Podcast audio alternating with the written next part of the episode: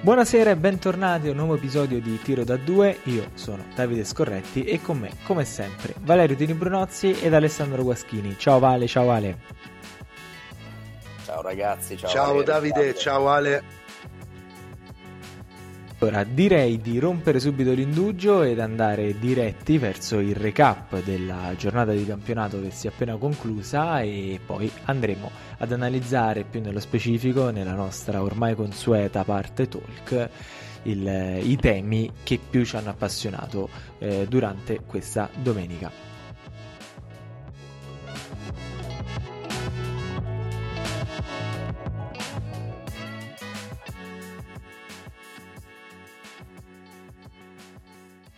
Analizziamo insieme questa quarta giornata di Serie A2 a cominciare dal girone verde dove Monferrato Basket con un CJ Kelly da 26 punti riesce ad avere la meglio di Agrigento per 76-74 tra le mura amiche del Palaferraris. I piemontesi muovono dunque la classifica per la prima volta in stagione sfruttando un quarto quarto da 22-15 e mandando ben 8 uomini a segno. Per i siciliani invece non bastano i 51 punti del trio sperduto Meluzzi-Ambrosin soprattutto a fronte di un duo Kohil-Polakovic capace solo solo di 8 punti e 6 di valutazione complessiva.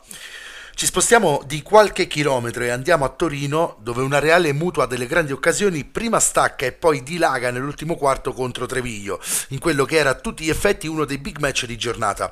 21 punti di distacco finale evidenziati dalle ottime percentuali al tiro dei padroni di casa, 55% da 2 e 43 da 3, con i 37 della coppia Thomas Kennedy e i 16 e 8 rimbalzi di Federico Poser. Mortali per i ragazzi di Finelli sia il misero 1 su 19 da 3 che soli 8 liberi liberi guadagnati che lasciano la Blue Basket ferma a 4 punti. Un Urania Milano in cerca di riscatto sfidava una Ela che Vigevano reduce dalla prima vittoria stagionale di nuovo tra le mura amiche. Ne viene fuori una gara mai davvero combattuta con i padroni di casa subito sul meno 9 dopo 10 minuti e sul meno 16 all'intervallo. Da lì in poi una vera e propria reazione non arriva mai con i Meneghini che hanno potuto comodamente amministrare il vantaggio fino al termine. Finisce 81-100 con la coppia Piunti Amato che porta alla causa di Milano 48 punti e uno strabiliante 8 su 10 da 3.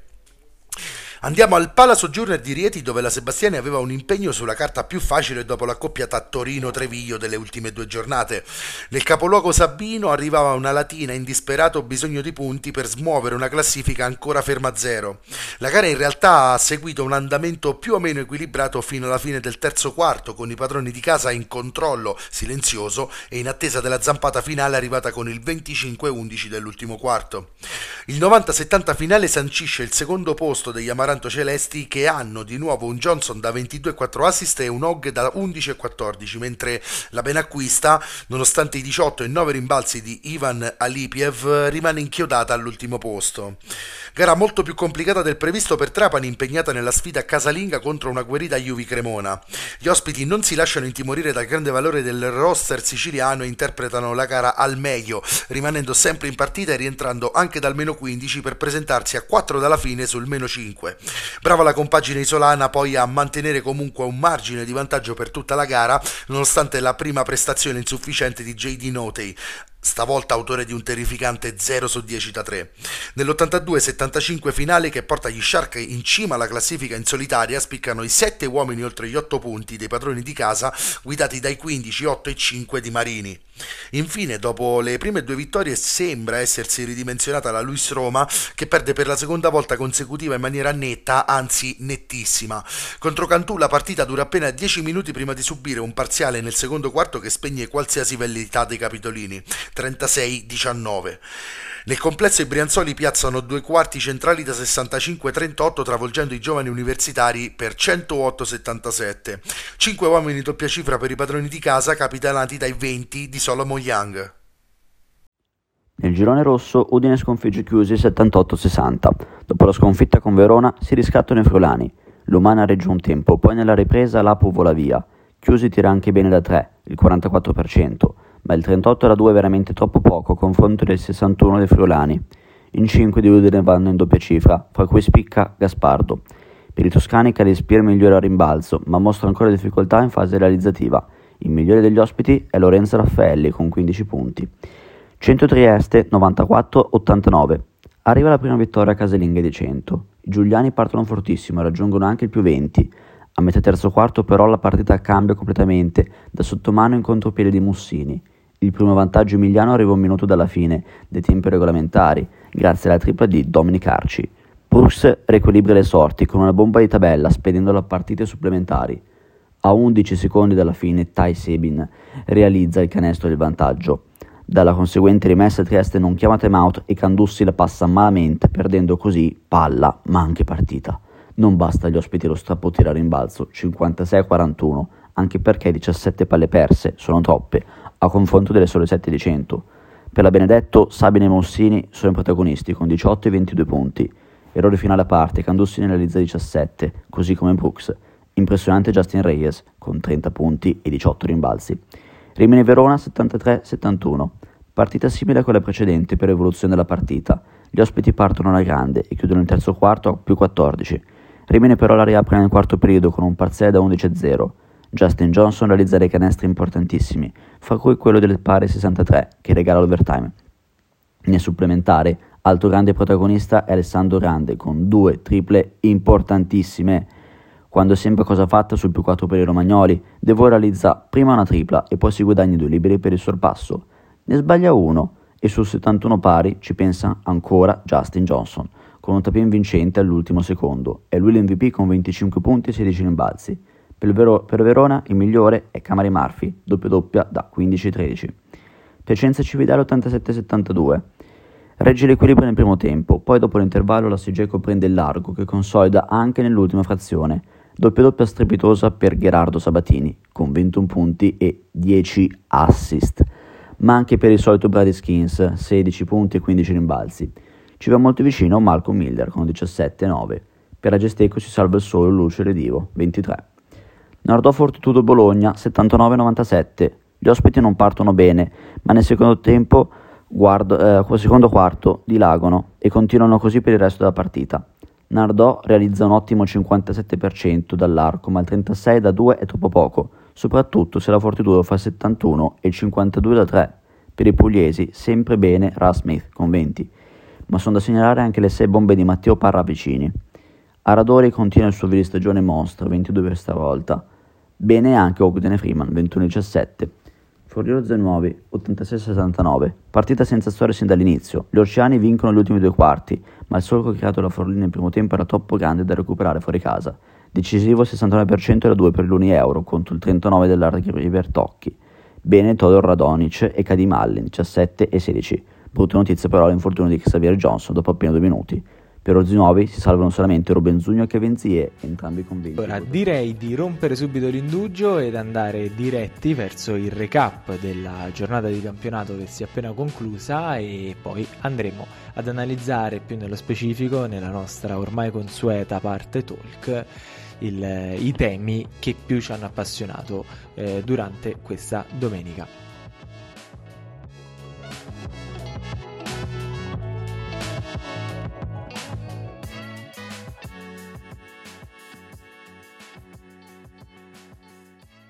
Ed eccoci finalmente giunti nella nostra parte dialogata. Ci sono state alcune partite, come avete anche appena ascoltato nel recap, eh, che hanno emozionato di più. Una di queste, penso inevitabilmente, alla Stella 100 che riesce a battere la pallacanestro Trieste nella, tra le mura eh, di casa. Eh, Ale, tu ci hai raccontato della gara e di nuovo rimando a te il pallone perché c'è ancora molto da dire. Sì, assolutamente. È stata una vittoria eh, pazzesca, quella di 100, perché comunque la partita sembrava tutta nelle mani di Trieste, eh, lo fa vedere anche il più 20 che c'è stato. Poi alla fine nel terzo quarto 100 ha reagito molto bene, soprattutto Mossini che si conferma sempre il leader di questa squadra. E anche Sabin ha fatto dei canestri molto importanti, fra cui quello che ha deciso poi la partita eh, quindi sento che finalmente riesce a vincere la prima partita casalinga e si conferma squadra altalenante che può perdere magari anche contro squadre un po' inaspettate, a parte che del rosso c'è un equilibrio pazzesco, però può anche vincere contro le più forti. E in Trieste, insomma, mi è piaciuto tantissimo ovviamente Justin Reyes, ma Candussi ha fatto una cavolata, un passaggio con una leggerezza che non mi sarei mai aspettato da uno come lui, veramente. Cioè, hanno fatto battuta velocemente questa rimessa, c'erano ancora 10 secondi per recuperarla, però l'ha passata proprio malamente al suo compagno e Candussi era completamente libero, il suo compagno era un metro di distanza e alla fine la partita è, mm. è finita così, con questo brutto passaggio. Eh, sì, Ale, mm, praticamente la partita più pazza dell'anno, già alla quarta giornata di campionato. Eh, 100, eri stato proprio tu a parlare di questa 100 come una delle squadre più pazze di tutte in questa Serie A2, sì. eh, capace di fare cose incredibilmente belle, incredibilmente brutte, ma anche all'interno della stessa partita. Ecco, il campionario ce l'ha fatto vedere tutto in questa gara contro Trieste, l'ha benedetto, perché eh, tu hai detto meno 20, io ti dico addirittura meno 22 al quattordicesimo, una partita praticamente chiusissima eh, anche psicologicamente, eh, 100 conquista il suo primo vantaggio dopo essere stata sotto tutta la gara a 45 secondi dalla fine, a 50 secondi dalla fine. Da lì in poi chiaramente l'inerzia gira perché se tu la porti al supplementare e poi eh, sei tornato, hai fatto questo comeback, come dicono in America, clamoroso, l'inerzia è per forza dalla tua parte, quindi 100 e lode per eh, il secondo tempo eh, di questa squadra. Eh, chiaramente anche allarmante, bisogna dirlo, il primo tempo dove eh, Trieste aveva fatto davvero ciò che voleva. Forse Davide è proprio questo il termometro di un campionato che ancora uno deve trovare i suoi equilibri. E poi nel girone rosso ci sono equilibri molto eh, più in bilico che nel girone verde, secondo me, da, da, tanti punti di vista, sia in cima sia in fondo alla classifica. È molto più fumosa la situazione. E, e dicevo, forse è proprio questo segno di un, di un, campionato in cui tutte sono molto competitive, molto forti e per adattarsi al gioco continuativo e dare risultati, diciamo, sul lungo termine ci vorrà tempo per tutte quante. Eh, altrimenti non vedo Trieste di maggio o aprile perderla una partita in cui parte eh, così bene. Non so se tu hai questa stessa mia impressione, però ecco, queste sconfitte qui, e anche io dico sempre un bene che arrivino adesso, no? uno riesce anche a capire quali sono gli errori, perché farsi riprendere più di 20 punti di vantaggio è chiaramente qualcosa su cui devi ragionare. Assolutamente, sì, è oggettivamente un bene far arrivare ora ehm, diciamo un po' tutte le grandi del, eh, del girone sono almeno le, quelle che noi consideriamo le favorite hanno avuto un passaggio di stop tranne la Fortitudo Bologna che è l'unica del girone rosso ad essere ancora imbattuta 4 vittorie su 4 gare giocate l'unica a punteggio pieno anche facendo il paragone con il, para- con il, girone verde dove Trapani è l'unica squadra a non aver ancora mai perso. Certo c'è da dire che questa 100 può mettere i bastoni tra le ruote a tante squadre che, che magari ambiscono a fare un, un, buon campionato e ad allungare nelle, sulle rivali. Quindi la vedo una squadra da potenziale sgambetto per molti. Eh? Penso che parleremo spesso di, di, qualche grande che va ad inciampare in Emilia Romagna. Sì, squadra da seconda parte, de, seconda parte del tabellone dei playoff ci starebbe molto bene eh, questa squadra e, e, di scalpi importanti secondo me se ne porterà ne a casa porterà, tanti. Sì, ne sono convinto anche io. E... Anche delusioni però, eh, perché ha due facce questa squadra ha veramente Bra- bravo, bra- bravo, bravo, sono d'accordissimo. Eh, ci saranno tante domeniche dove si riderà e tante dove enigmaticamente ci si chiederà ma come è possibile. Quindi sicuramente eh, ci, ci, abituerà allo spettacolo almeno, sì, questi, questo sono certo. E questa gara è stata veramente il campionario dello spettacolo che può offrire questa, questa 100 di quest'anno.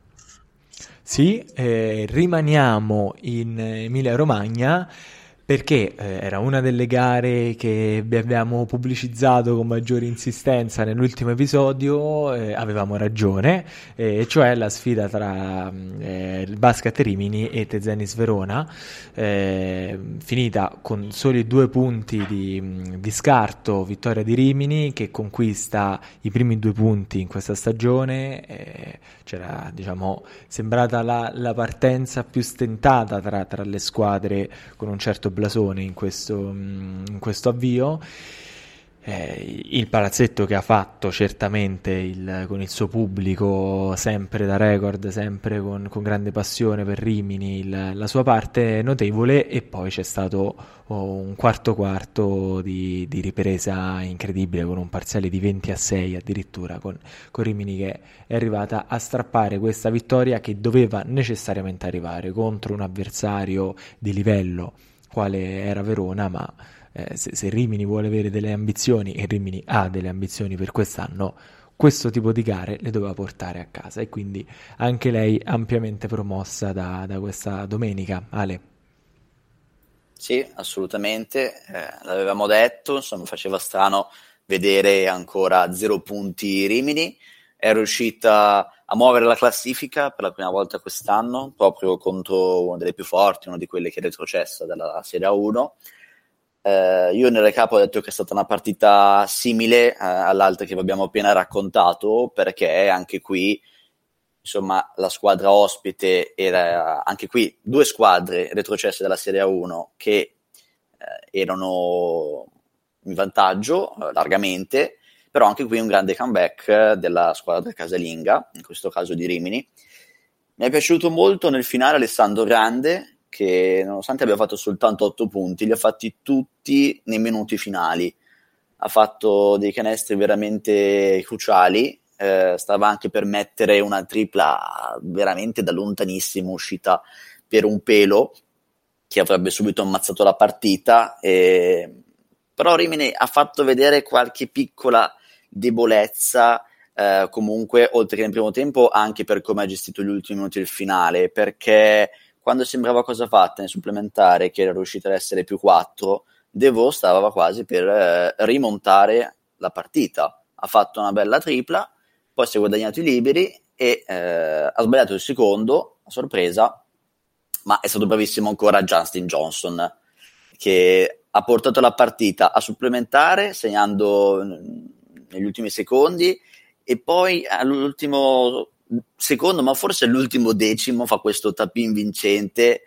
Insomma, avevamo detto forse che ci si aspettava qualcosa di più da questo giocatore. Eh, questa partita chiude con 25-16 rimbalzi. Lui è fortissimo, Ale. Esatto, fa vedere che pasta è fatto. È stata la partita in cui veramente si è, si è riscattato e se Justin Johnson è così, allora Rimini può fare grandi cose. Poi io mi aspetto sempre qualcosina di più ancora da Mars, che qualcosa ha fatto questa volta, ma comunque magari mh, alla da 3 vedendo una statistica deve ancora un po' migliorare per come ha fatto lui. Però eh, se Rimini comincia a carburare Justin Johnson e poi qualche altro innesto, e allora può sicuramente dire la sua questa squadra. Te Vale invece come l'hai vista sì, eh... Verona come la vedi? Cioè, nel senso, è stato un fallimento questa rimonta subita per una squadra di questo blasone? Beh, eh, allora, di fronte a un pubblico come quello di Rimini, che proprio in questi giorni è uscito eh, il numero esatto e ha staccato 648 tessere d'abbonamento, che per la Serie A2 davvero chapeau eh, a, alla squadra di Rimini, eh, davanti a un pubblico di questo tipo eh, sempre delle grandi occasioni con un palazzetto veramente eh, infuocato. Eh, una rimonta del genere può arrivare. Qui parliamo però di una partita che ancora più di quella di 100 era nel baratro totale per i padroni di casa perché eh, a un quarto dalla fine praticamente erano meno 16, eh, Verona era in totale controllo della partita, poi eh, un quarto quarto, come già ben dicevate voi, eh, da blowout, perché poi 20 a 6 eh, è il risultato che ha portato tutto al supplementare, hanno un po' riparato questi problemi che si sono visti nei primi tre quarti, dove Rimini aveva tirato malissimo, e, e inevitabilmente eh, aveva segnato la miseria di 43 punti, quindi ehm, c'è qualcosa da rivedere comunque in questa squadra che non sta girando al massimo. Poi si accende Justin Johnson, eh, doppia doppia da 25 e 16 rimbalzi, un giocatore che secondo me non, non dico che può tenere queste, questi numeri tutte le gare, ma 20 e 10 senza problemi secondo me può averli in questo campionato. Eh, la rimonta è bella, è la parte che Rimini deve prendere eh, di questa partita per trovare motivazioni per il futuro, perché è di nuovo Davide una partita dai due volti, un volto dove eh, una parte della gara dove Rimini mostra una faccia oscura, diciamo tra virgolette, e Verona fa la Verona e, una, e un'altra piccola parte della gara dove invece eh, diciamo l'enigmatico uh, sparring partner dei veronesi si sveglia e comincia a menare pugni praticamente da ogni dove sì, e riesce a, riprenderlo il match. Però ecco, sì, ecco, però no, non so se la metafora uh, era calzante, è più una sfuriata di un qualcuno che è all'angolo e deve uscirne. Uh, eh, non, non, mi aspetto questo da Rimini durante la stagione. Eh, non mi aspetto che i due punti debbano arrivare sempre con un comeback di questa portata. Sì, sì, sì, sono, sono pienamente d'accordo, Valerio. Eh, la, la, metafora era. Cioè, devo redarguire un pochino una squadra. Certo, una squadra come Rimini che. No, devo redarguire un pochino una squadra che ha un talento strabordante. Esatto, e che è ferma a due punti, quindi ovvio stiamo parlando della sua prima vittoria stagionale, ma ecco abbiamo dovuto aspettare il 19 di ottobre per, eh, per poterne parlare, quindi questo già è sintomatico del, del discorso che dicevi, del problema che sollevavi.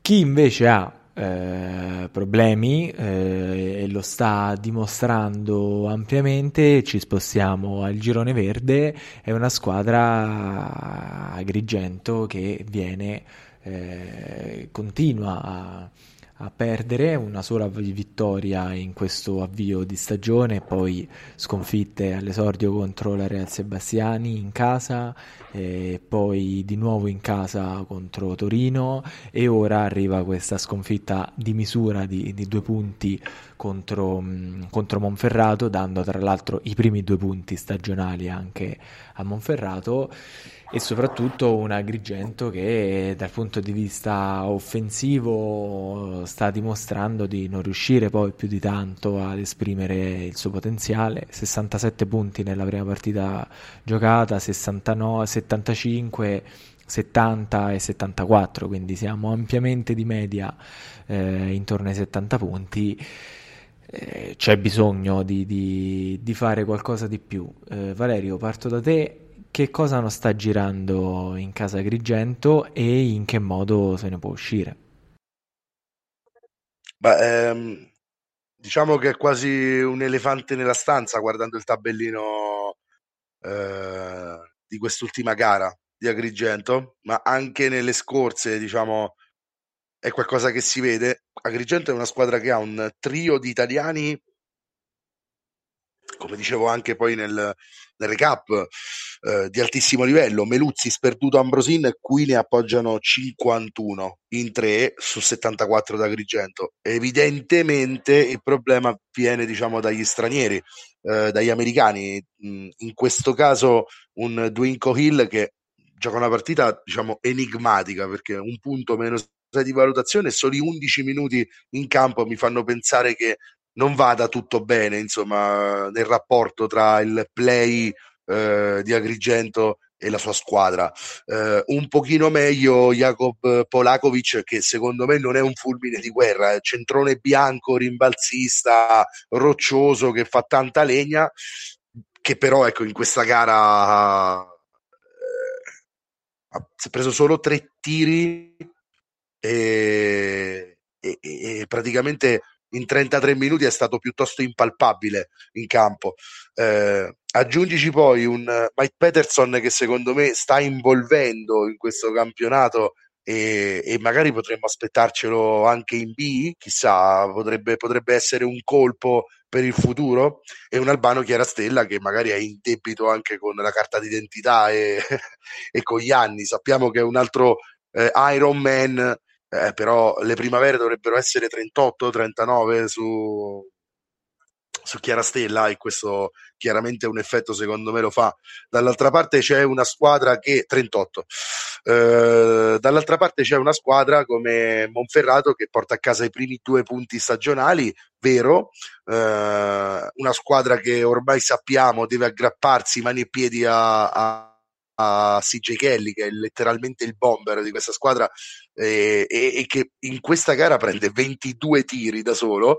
Quindi, insomma, gli americani di Monferrato tra CJ Kelly e Dalton Pepper prendono 12, 22, 34 tiri di Monferrato Basket. È chiaro, Ale, che questa è una squadra sbilanciatissima sui suoi due americani sì. e che per salvarsi avrà bisogno di molto di più anche dal pacchetto italiani. Diciamo che se mettessimo gli americani di Monferrato e gli italiani di Agrigento, sperduto Meluzzi e, e, e Ambrosin in particolare, allora sì che verrebbe un quintetto che a me fa paura. Sì, eh, assolutamente. Concordo con te, ne avevamo parlato anche nella nostra ultima analisi. In Casale vedo veramente tre giocatori eh, fatico a trovarne un quarto, ma tutti gli altri danno poco il loro contributo. CJ Kelly penso che sia di, veramente di squadra da, da, altro, da alto rango, eh, non da posizione classifica come sta adesso Casale. Poi, eh. vabbè, Dalton Pepper sappiamo che è molto altalenante, può farti grandissime partite e partite cui un po' più deludenti come questa, in cui hai fatto soltanto uno su otto da, da due, però comunque è riuscito a dare il suo contributo. Poi per gli italiani c'è soltanto Nicola Martinone che praticamente è una doppia doppia che cammina, quasi ogni partita riesce a farla. Eh, dagli altri mi aspetterei qualcosina in più, magari da qualche giovane, eh, un calzavara, eh, io proverei di più anche un Castellino che comunque due anni fa è stato premiato come miglior under della Serie B eh, quando giocava con eh, Alba.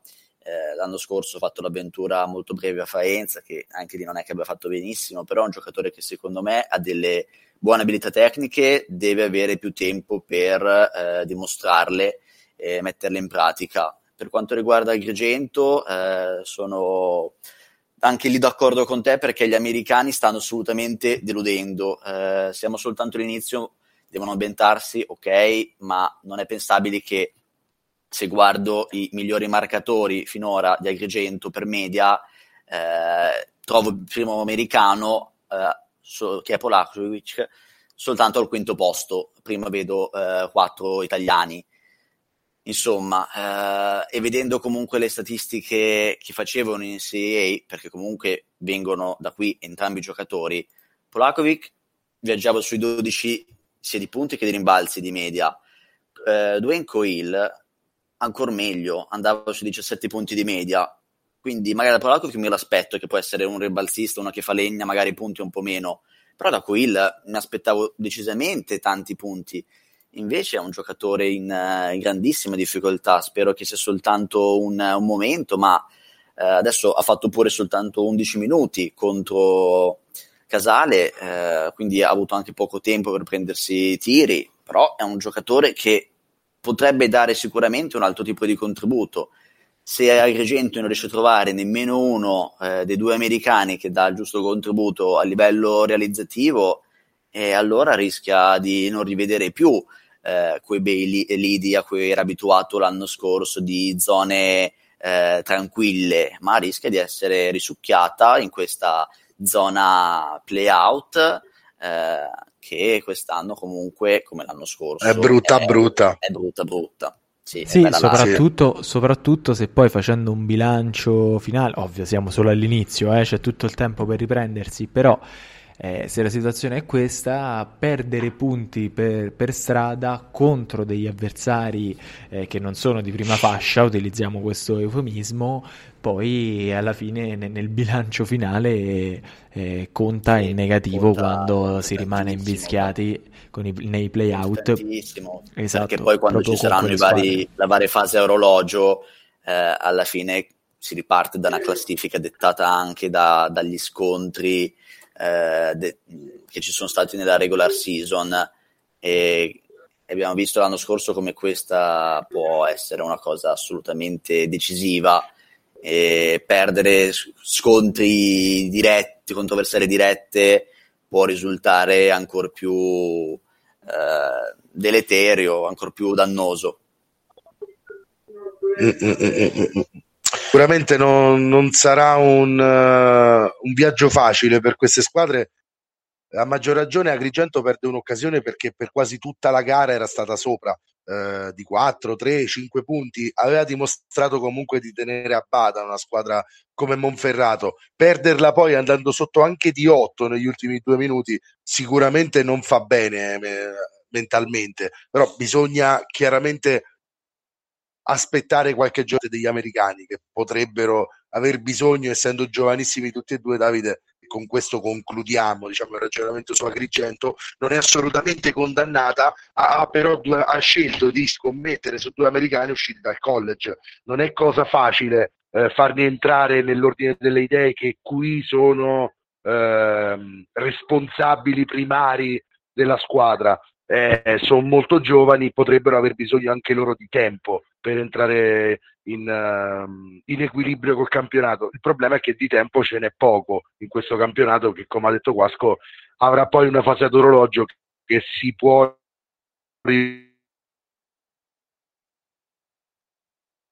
trasformare in una questione pericolosa anche per Agrigento. Lasciamo tempo e vediamo, Davide, perché eh, nessuno è condannato ancora, però le prime valutazioni vanno fatte anche in questo senso.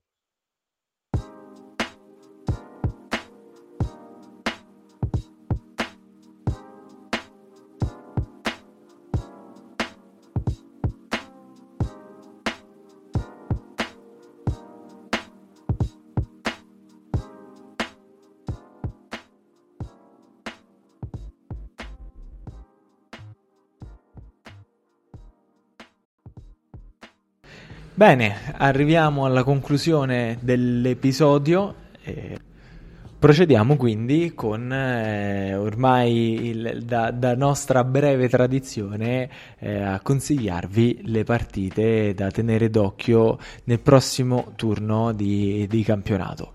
Allora, eh, Alessandro, partiamo da te, direi di, di cominciare dal girone rosso.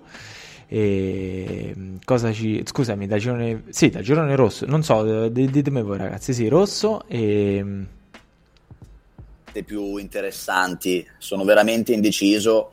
Eh, posso dirti Trieste Fortitudo. Sicuramente è il big match più...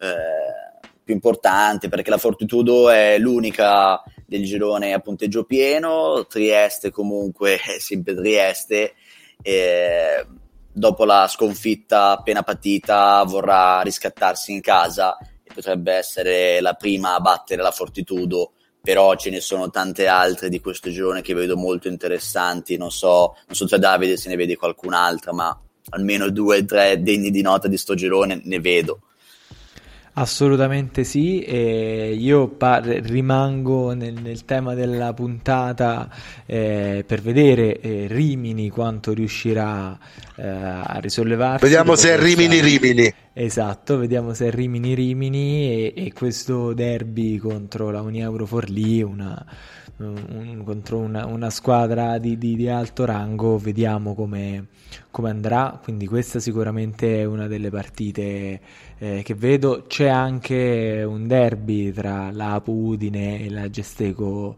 Cividale, eh, di, di, gare da seguire ce ne sono un bel po'. Valerio, invece, per quanto riguarda il girone verde? Beh, allora, eh, nel girone verde, Davide, vedo cinque gare abbastanza decise, tra virgolette con un favorito, e poi c'è l'elefante nella stanza, il big match, Trapani Shark, Cantù.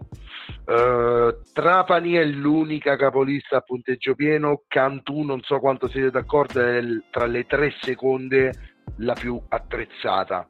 Uh, uh, eh, quindi secondo me sarà un big match molto molto serio.